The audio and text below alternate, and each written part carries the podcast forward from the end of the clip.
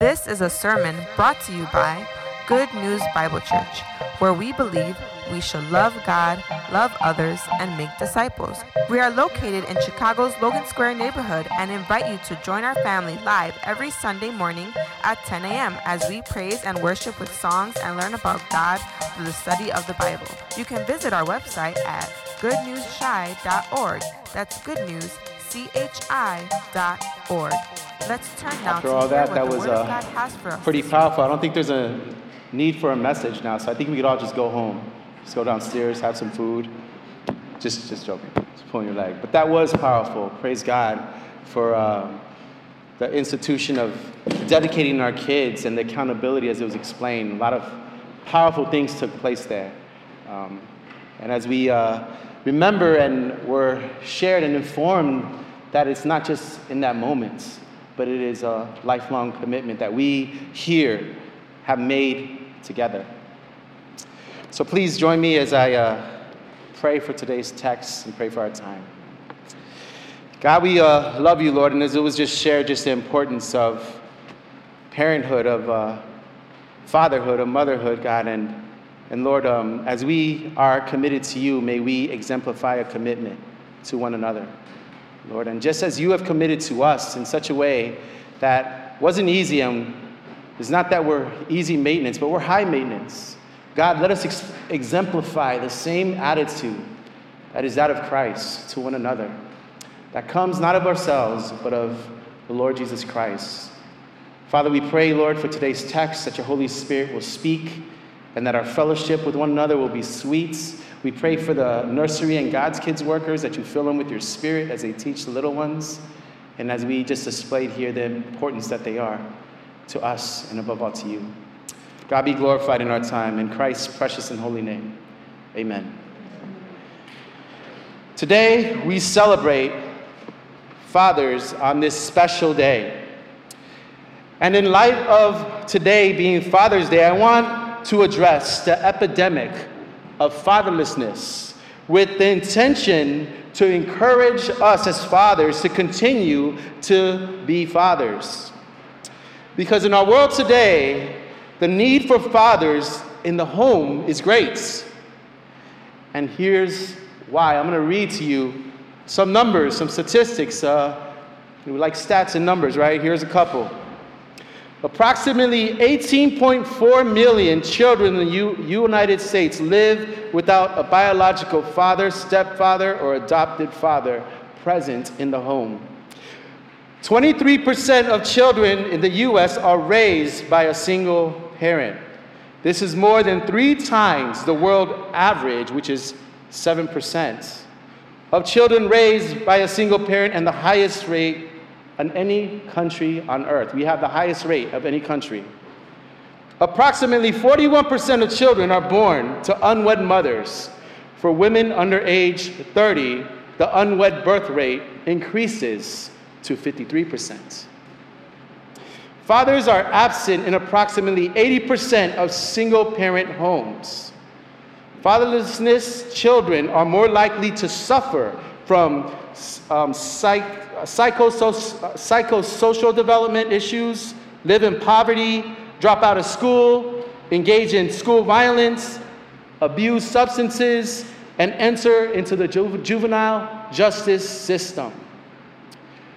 33% of families in Chicago are led by single parents, and nearly 50,000 Chicago youth aged 16 to 24 are neither working nor in school. Today's text is out of Psalms 121, and even though it doesn't specifically address parenting and fatherhood, the instructions in today's word can be used explicitly to parenting, to fathers, and above all, to how we live our day to day lives as a whole. God's word has much to say about how we live our lives, much to say. An example of this is in Deuteronomy 5 32 to 33, and it's summed us this way that we are instructed not to look to the left and our right, but to walk in the ways of the Lord our God.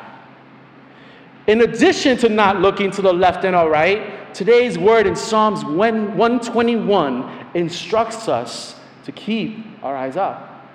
To keep our eyes up. And did you know that when we keep our eyes up, there are physical benefits? There are. I'm going to tell you a couple. Some you may have heard, and some may you have not, may have not. For example, when someone is crossing over in a high space, whether it's on a beam or wherever it may be, on a mountain, some are really high. Usually, if that person is scared, or even if they're not scared of heights, usually what do we say to that person? We say, Don't look down. Because the moment they look down, you know they're going to be anxious, they're going to be nervous, and they'll be more prone to falling over. Another physical benefit is, you know, dancers, how they spin um, in circles over and over again. And think of specifically ballerinas. When ballerinas twirl the way they do, they have to, there is an exercise that they have to do, is they have to keep their eyes up and usually focus on something high on, like a, on a wall, like a clock, a sign, um, something of that nature, because if they look down, they cannot spin as much as they do, and they will lose their balance and they will become dizzy, and they will not be able to fill their role in dancing. Another popular, um, another popular um, thing we hear saying is to keep our heads up, which displays confidence, specifically men to men, right? To not walk with our shoulders shrugged, but to have posture, to look up, to uh, keep our eyes up, to lift our heads up, because in doing otherwise, we display insecurity, we display, we display um, weakness, we display a lack of confidence, and it changes how we conduct ourselves. And if you grew up in the inner city in Chicago or in the inner city in the 90s, you know, Tupac wrote a song about this called Keep Your Head Up, and which is all too popular during that time. Now, going back to our text, a little background about Psalms 121. It's titled The Song of Ascent, and it's a special group of songs comprising from Psalms 120 through Psalm 134. These psalms are called pilgrim songs, and four of these songs are attributed to King David, and one to King Solomon, while the remaining ten are anonymous. It is uncertain who wrote the other 10 Psalms of Ascents. The city of Jerusalem is situated on a high hill. Jews traveling to Jerusalem from one of the three main annual Jewish festivals traditionally sang these songs of ascents because in order to go to the city of Jerusalem, you have to go upward, travel uphill. Thus, where came the songs of ascent, to ascend. And according to some traditions, the Jewish priests also sang some of these songs of ascent as they walked up to the steps of the temple in Jerusalem. Each of these songs is a collection that begins with the song of ascent, while perhaps they were not originally composed for this purpose. These psalms were later grouped together for the use in traveling toward Jerusalem in the yearly Jewish festivals. Psalms 121 is very dear to my heart. And you, you will see in today's mandates of the word is that when we keep our eyes up, we do so by keeping our eyes on God. As we must keep our eyes up on God, who is greater than our troubles. Point one, we keep our eyes up by keeping our eyes on God, who is greater than our troubles. Please join me as I read verse 1 and only verse 1, and we're going to stop for a second, but follow along as I read verse 1. I lift up my eyes to the hills. From where does my help come? See, in regards to verse 1, again, it is uncertain of the author of this psalm if they're asking themselves a reflective question in verse 1 or if it is a younger, younger pilgrim or traveler asking a more seasoned traveler a question of when they look up to the hills, where does the help come from? The, this psalm starts off with is known as an interrogative, a question. And it is uncertain if it's a dialogue between two people or maybe even three, or if it's one person simply reflecting. Regardless, something, something to be certain of, there exists hills on their travel. And if there are hills, this will mean for the pilgrim, the traveler, that there's potentially depths and valleys. And in those valleys, it is often unpredictable obstacles such as rough terrain, bandits and thieves, and challenging weather conditions. Enduring travel under such difficult obstacles can bring discouragement, sorrow, and defeatism. And this can cause one to feel like it is over before it even began. Is this not so when we are in the valleys of our own lives? In the death, dark night of the soul, when faced with unpredictable obstacles of where nothing seems easy and everything is hard, and your life feels like a constant rough terrain, or perhaps there were once people closest to you that stole from you and hurt from you in the process, hurt you in the process or you were hit with some kind of a crisis, such as a financial or unexpected or mental illness, or losing a loved one. And the valley becomes even deeper. And we may already be feeling defeated because of how high the hill is, and how deep and how low we may seem. While this psalm of ascent instructs us to keep our eyes on God, who is greater than our troubles, when we immediately seek Him for help. Point A, we keep our eyes on God. And if you're taking notes, if you can, rephrase this. If not, just keep it how it is. But uh, I kind of refined this outline a little too late. And the way I refined it should word this way. You can make this correction. If it's confusing, just fill in the blanks as I, as I instruct if you are taking notes. So we keep our eyes on God, who is greater than our troubles, when we immediately seek Him for help. We keep our eyes on God, who is greater than our troubles, when we immediately seek Him for help. Please join me as I read verses 2 through 4. My help comes from the Lord, who made heaven and earth. He will not let your foot be moved. He will not let you slumber. Verse 4 Behold, he who keeps Israel will neither slumber nor sleep. The response of the pilgrim in the midst of the deep valley and the high hills is that there is one who is greater. There is one who is stronger. There is one who is more powerful. It is the Lord who is not only beyond the hills, but he created the heavens and the earth. And the pilgrim's immediate response to a time of great help isn't to another person, isn't to his own power and might, isn't to his own resource. His immediate response is to the Lord.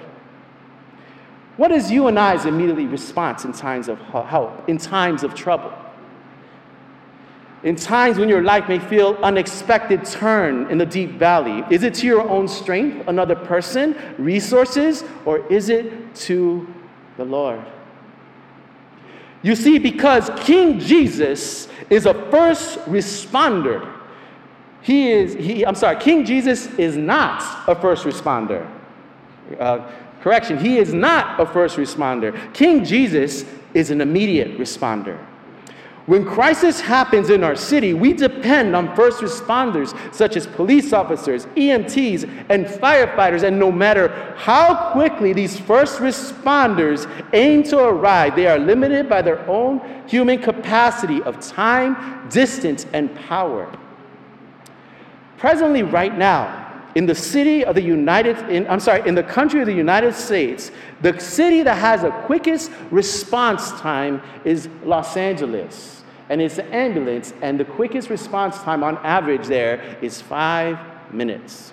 That's pretty fast, but a lot can happen. If you've ever been in a crisis, especially a physical one, a lot can happen in five minutes. A lot can happen in seconds. In verse 3, we see the word keep is used in assurance of not allowing our foot to be moved. The idea here is that we will not be shaken, intimidated, or prone to retreat. The idea here is to trust in the Lord. He will not let our foot be moved. He will not let the valleys shake us. The word keep in this psalm can also be translated in the original language in the Hebrew as to protect, as to watch. The Lord is a watcher. The Lord is a protector. He watches and protects like a father. Verses 3 through 4 don't mean that God doesn't just take breaks and is always watching, keeping, and protecting, but it means like a father, he is close enough not to sleep. He is not idle, he is not unalert, but near and always alert. And like a father who watches over their children while they sleep to keep them safe. Is that not what fathers do for their families? They watch and they protect? Now, something to make certain and keep in mind when it comes to God's protection, this doesn't mean that we will never die or no physical harm will come upon us. What it does mean is that God will sustain you and sustain you and grow you through in these times of hardship and troubles. He will keep your life until glory and use your troubles and valleys unto His glory. God usually just doesn't take your troubles away. He wants you to trust Him, to stand with Him in the valleys, in the storms, in the troubles. In doing so, He will keep you. He will watch out for you. He will protect you. He will sustain you. Because as God's child, God grows you through what you are going through. Isn't that how the saying goes? God grows you through what you are going through. Please listen to this explained best by the apostle Paul in Romans 8:28. He says this, "And we know that for those who love God, all things work together for good, for those who are called according to his purpose." And all things, not just the good and the bad. We equate God's goodness with what we have and who we know and how easy breezy our life is. But what about the joy of the Lord when you're in the valleys and you look up and the hills seem great. Do you just see hills, or do you see the God who is beyond the valleys? God preserves your life by growing you through what you're going through. And when, he keeps, when we keep our eyes on God, who is greater than our troubles, we should immediately seek Him for help. And when we keep our eyes on God, who is greater than our troubles, is when we trust Him to empower us to withstand anything. Point B, when we keep our eyes on God, who is greater than our troubles, we keep our eyes on God, who is greater than our troubles, when we trust Him to empower us and to withstand anything. Join me as I read verses 5 through 7. The Lord is your keeper. The Lord is your shade on the right hand, on your right hand. The sun shall not strike you by day, nor the moon by night. The Lord will keep you from all evil. He will keep your life. We see here in verses 5 through 7, the word keep is being used three more times in connection to the Lord. Again, the idea behind this is watching over his people like a father watches over his children, or even like a shepherd watches over their sheep. And here we see even more so that God isn't in the business of simply taking the troubles and valleys all away, but He's about growing us through what we're going through, growing us through what we're going through. While traveling, verse 5 depicts the Lord as a keeper, as being like a shade. And usually, if you have gone for a hike or traveled a great distance by walking, you would know that the sun isn't always your friend. The sun will dehydrate you, and the seasoned pilgrim or traveler knows that water isn't the only resource to equip yourself with upon such travels. But something that is just as important is a shade to provide some kind of covering, like a shawl, or taking a rest stop by a tree when it's rainy and windy and when it gets dark and the shade will be used to block the wind and keep one warm through extra layers of clothing. Another important reason also to have a shade, not only in the day but at night, is seasoned travelers know to station themselves by some kind of covering so that they will not simply be out in the open, where they are potentially out in the open and make themselves, their loved ones, and their possessions easy targets to be spotted by thieves. And the pilgrim refers to God as a shade to keep from being worn out by the sun and heat and protected in the night from the cold winds, rains, and thieves. And see again, verse 7, he says, The Lord is a protector, He's a watcher and a keeper from all evil. He will keep your life here on earth if He permits us to see another day. This past week, I had the opportunity as a father to be a watcher and a keeper. And uh, we went to uh, Starved Rock. And if you've ever been to Starved Rock, the ch- distance is about an hour and a half or so. And uh, when you go up high, we were going to a waterfall. Um, and any sudden moves, the cliffs get higher, and there's nothing to block. And if there's any sudden moves, you can fall. Any missteps, you can fall. And here I am with my wife. And uh, my four boys, my four sons, ages eight and under. My oldest is eight, and my youngest son is three. And the four of them are wild and crazy and run everywhere. And me, know, being their dad, knowing that at least 50% of them is made up of me. I remember when I was a boy, I would run anywhere without no regard for danger and not comprehending. So I'm anxiously watching my sons, and it was a good trip overall. Overall, my sons surprised me, and my wife was the one with great faith, believing that it would work out. But there is a couple examples. Here's a couple examples. My um, three-year-old, he wanted when we were high on a cliff, there was a rock on the cliff, and then on the other side of the rock was nothing, which is a freeway and uh, trees going downward and all kinds of stuff. And he wants to stand on the rock, and he goes and he stands on the rock by himself. And I go and I anxiously run and watch and try and keep him safe.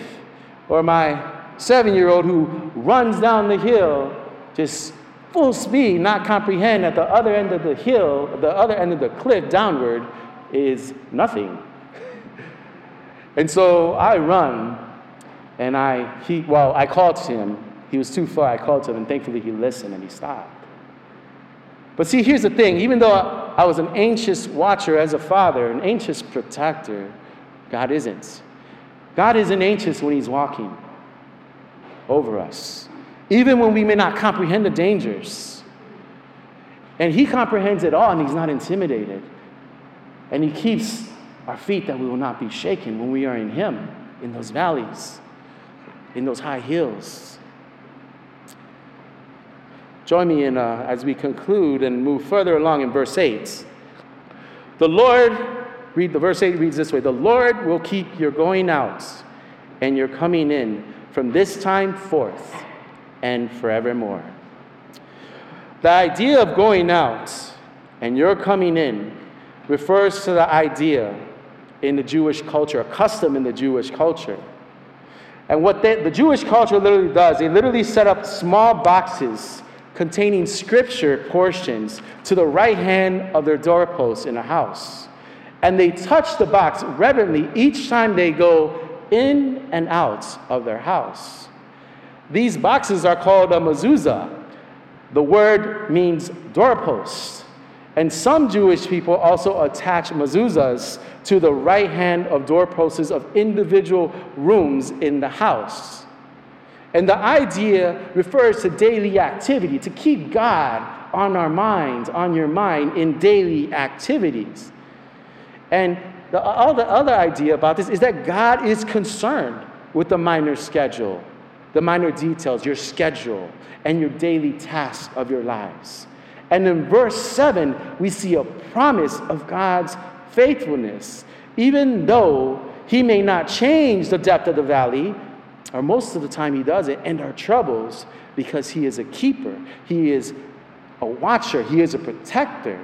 And it's mentioned the sixth time here in verse 8, and that the idea here is that he will stand with you in the valleys, in the storms, and in your troubles. But we have to keep him on our mind. And he is with us in our going in and our coming out. He will keep you if he has permitted you another day of life and he will keep you if he has not permitted you another day of life and in the life to come. The Lord is a watcher. He is a keeper because the Lord is a keeper and He will empower you to withstand anything if we keep our eyes on Him. Keep our eyes up by looking to God. In closing, a couple of questions for reflection. Question one What is your immediate response in times of trouble? Who do you turn to in time of hardship?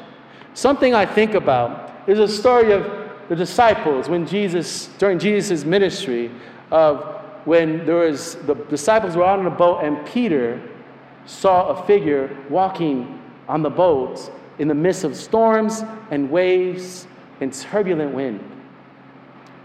And he sees a figure and he wonders if it's Jesus. And the way the story goes is he asks Jesus, he's like, If it is you, let me walk on the water to you. And Jesus says, Come.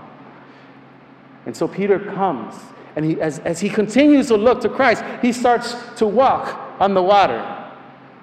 But then, in the moment as he's walking on water, as he looks to Christ, if we know the story, he begins to sink. And what makes him sink is the moment he takes his eyes off of Christ. He takes his eyes off of Jesus.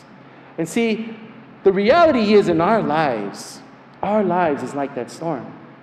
For the majority of us, there is wind, there is storm, and there are troubles. And usually we have a bad theology of how we view the valleys and our troubles and the storms. We want to see God, we want to see Jesus take it all away, and then we'll walk to Him. But that's not what Jesus does. That, not, that is not what God does. He doesn't take it all away. He says, look to Him and walk forward. And the moment we look to the left and our right, and we do not keep our eyes up, and we do not keep our eyes on God and Christ, we begin to sink.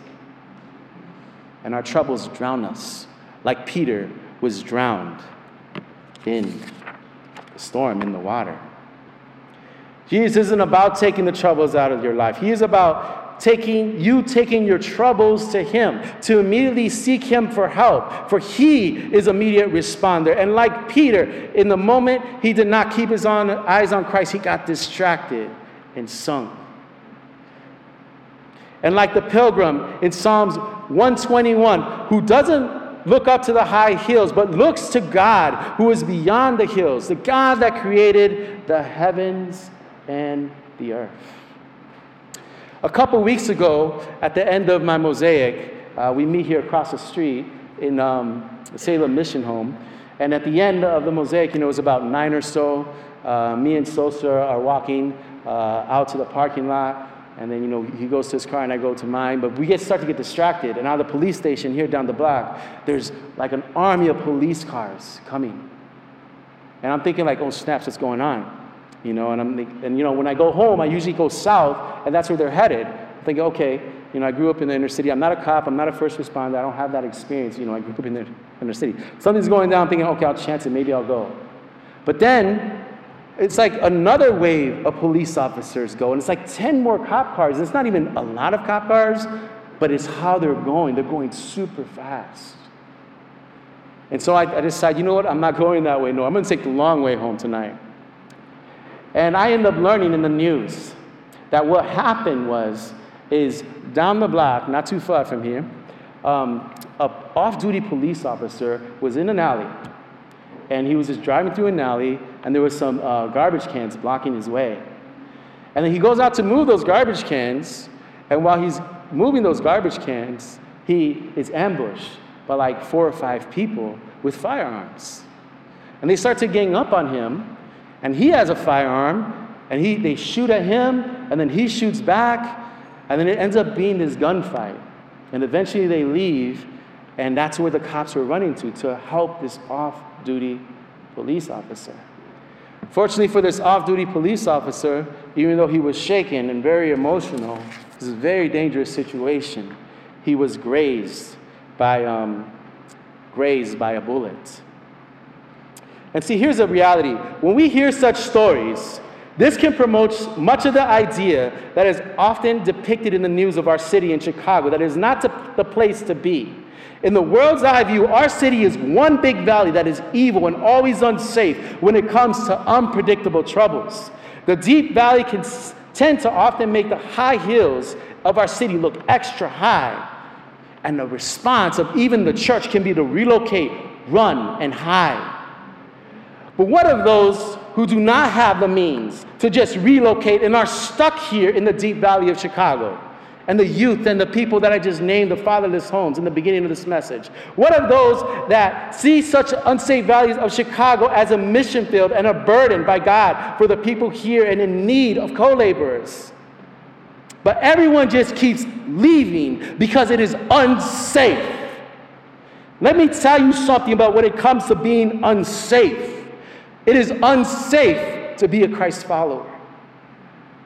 So if you are interested in being safe, don't be a Christ follower. Does your heart trust in Him? Is your heart set in Him? Because, as declared in verse 3, He will not let your foot be moved. Trust Him, look to Him. And for those that are stuck here in this unsafe city with unsafe people, in an unsafe world, we serve a God who is higher, who is greater, who is wiser, who is stronger. We just simply have to look to him. He is higher than the hills, he is greater than the valleys. He's a God who created the heavens and the earth. Look to him. When I was in an evangelism team, there was a quote by a seasoned evangelist that he would say this because we would go into dangerous project areas to share the word of God.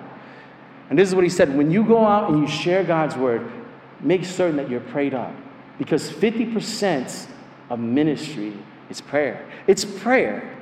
So that means I have to, in everything I do as a co laborer in this church, I should spend 50% of my time on my knees, at least. And something else this um, evangelist said, he said, when you go out, know this. When you go out in the will of God, it is safer to be in the will of God, standing in the middle of a minefield, than outside of the will of God, sitting at home in the lazy boy recliner safest place is to be in God's will because He's a protector, He's a watcher, He's a keeper. That's who He is. Now, I'm a little pressed for time. I think I'm doing okay, but I need an illustration. And for those of you that are, you know, maybe a little, um, getting a little heavy headed, maybe this might wake you up. But I need somebody, preferably a guy, because it's Father's Day, right? I need somebody to come up here that's athletic and young. I need one volunteer.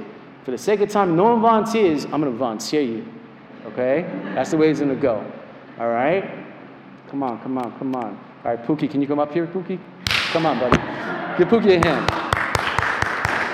Gotta love Pookie, all right? God bless Pookie. All right, thank you, Pookie. Thank you for volunteering. I appreciate you, buddy.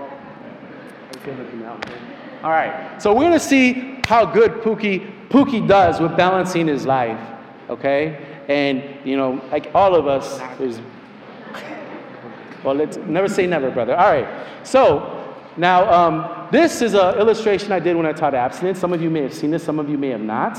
And we'll, we'll refer to this as the yardstick this is a yardstick, I think, or a meter stick. We were talking about this earlier. It's uncertain. But let's call this the yardstick of life, okay? And we're going to see how well Pookie does with balancing his life. You got to balance yardstick on your palm. You cannot use it on your hand. Have you done this before? All right, good. So just balance it, okay, on the palm of your hand. But this is what I want Pookie to do. I want Pookie to balance his life looking at the valleys, looking at the hills, and not keeping his eyes up.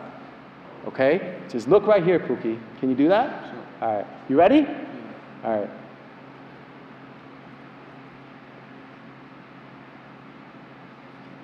Well, it's good, good, good. See, he's, you can tell he's athletic. one more try. Let's see. Let's see. Come on. Come on. Oh, snaps. He did better than I thought, but he didn't hold it for, for too long. Now, let's see how Pookie does balancing life when he keeps his eyes up by keeping his eyes on God. So, Pookie, I want you to do it again, but this time, look at the top of the yardstick, okay? And let's see how well he does. Go ahead.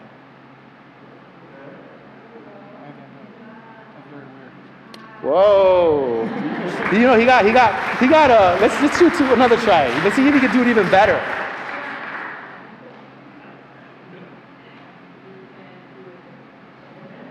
Whoa, good job. Good job. Thank you, Coach. Give him a hand. Give him a hand. Thank you, sir. Thank you. Thank. And once again, thank you for volunteering, brother. It really helped me out a lot. So, yeah, you know, when, when again, the first time he tried it and he did even better, and then when he tried it the second time, he did, did even more better. And see, when we keep our eyes on God and not look to the valleys, we start to fall. But then when we keep our eyes looking up on God, we start to balance it better and better and all of a sudden, the valleys don't distract us. Just got to keep our eyes up on Him. It gets difficult, it's rocky, lots of love and financial crisis. God keeps you going. Balanced life because you're not balancing it alone, but you got to keep your eyes up. Keep your eyes on Him. He's a keeper, a watcher, and a protector. Trust in the Lord who made the heavens and the earth. In closing, Final question When you keep your eyes on God, what has been the end results? And let me tell you, church, the end results in all of our troubles and our hard times is for God to trust Him and to reflect His image. It's not to take it all away, it's not to make it all go away. It is to trust Him. And see, given that it's Father's Day, us as fathers, we have to learn to keep our eyes up because there is an epidemic. And for those of you here that have fathers and have continued to remain faithful, continue to do so. Because I'll tell you this Chicago is probably notorious for its crime and unsafety, possibly, potentially, maybe we're the city that's the highest when it comes to fatherless homes. Think about that. And so, if there's men that remain here, fathers that remain here to be watchers, protectors, and keepers of the family, think about this. Will that change? Will that change in our community? Will that change within our church? See, if you know my story, I'm one of those that grew up in a bad home where my father was never around. He had two wives before my mom and two wives after my mom. And he left when I was five years old. And I came from a broken family and a broken community. And for whatever reason, God has blessed me to be married to my wife. And for whatever mysterious reason, God has entrusted me with four sons. And if you're like me, whether you come from a similar background or not, as a father, you may not know what you are doing. You may be scared. You may be unprepared. But you know what?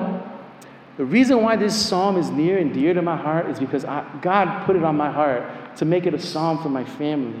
And something I teach my boys and I have them say is quintanillas, always look up. And if I'm going to display anything to them as a father, something I want to show my sons and model to my boys is what it means to be dependent on God. Keep your eyes up. And if there's anything we can do as men, as fathers, let us model this to be dependent on God. For He is immediate responder. And a practical way of modeling this is prayer, is to pray. And I love how the Apostle Paul describes this. He says in Ephesians 3 14 through 19, For this reason, I bow my knees before the Father from whom every family in heaven and on earth is named, that according to the riches of his glory he may grant you to be strengthened with power through his Spirit in your inner being, so that Christ may dwell in your hearts through faith, that you, being rooted and grounded in love, may have the strength to comprehend with all the saints what is the breadth and length and height and depth and to know the love of Christ that surpasses knowledge, that you may be filled with all the fullness of God. May we strive to keep our eyes up, church. May we keep our eyes on God and not look to the valleys and the storms. And may we strive to keep our eyes up, fathers, even if we don't know what we're doing, even if we think we messed up. The fact that we have another day is another day of redemption, another day in God's grace to get it right. Keep your eyes up by keeping your eyes on God. Pray with me. Father, we acknowledge, Lord, that once again that we have fallen short of the standard. We have fallen short of living out the vibrancy of the gospel simply because we become intimidated by the high hills, by the storm, by the wind, by the night, by the sun and the moon, by the loss of a loved one, by things not going our way. And God, help us to learn what it means to submit to your will. Help us to understand, God, that you are an immediate responder, that you have our six, you have our back. May we turn to you. May we look to you. May we trust in the Lord, who is greater, who is stronger, who is higher. He will keep our life from evil and preserve us forevermore. Be glorified in Jesus' name. This has been a presentation of Good News Bible Church, where we equip people to love God, love others, and make disciples. To help support our mission, please visit our online giving portal through our website at www.goodnewsshy.org.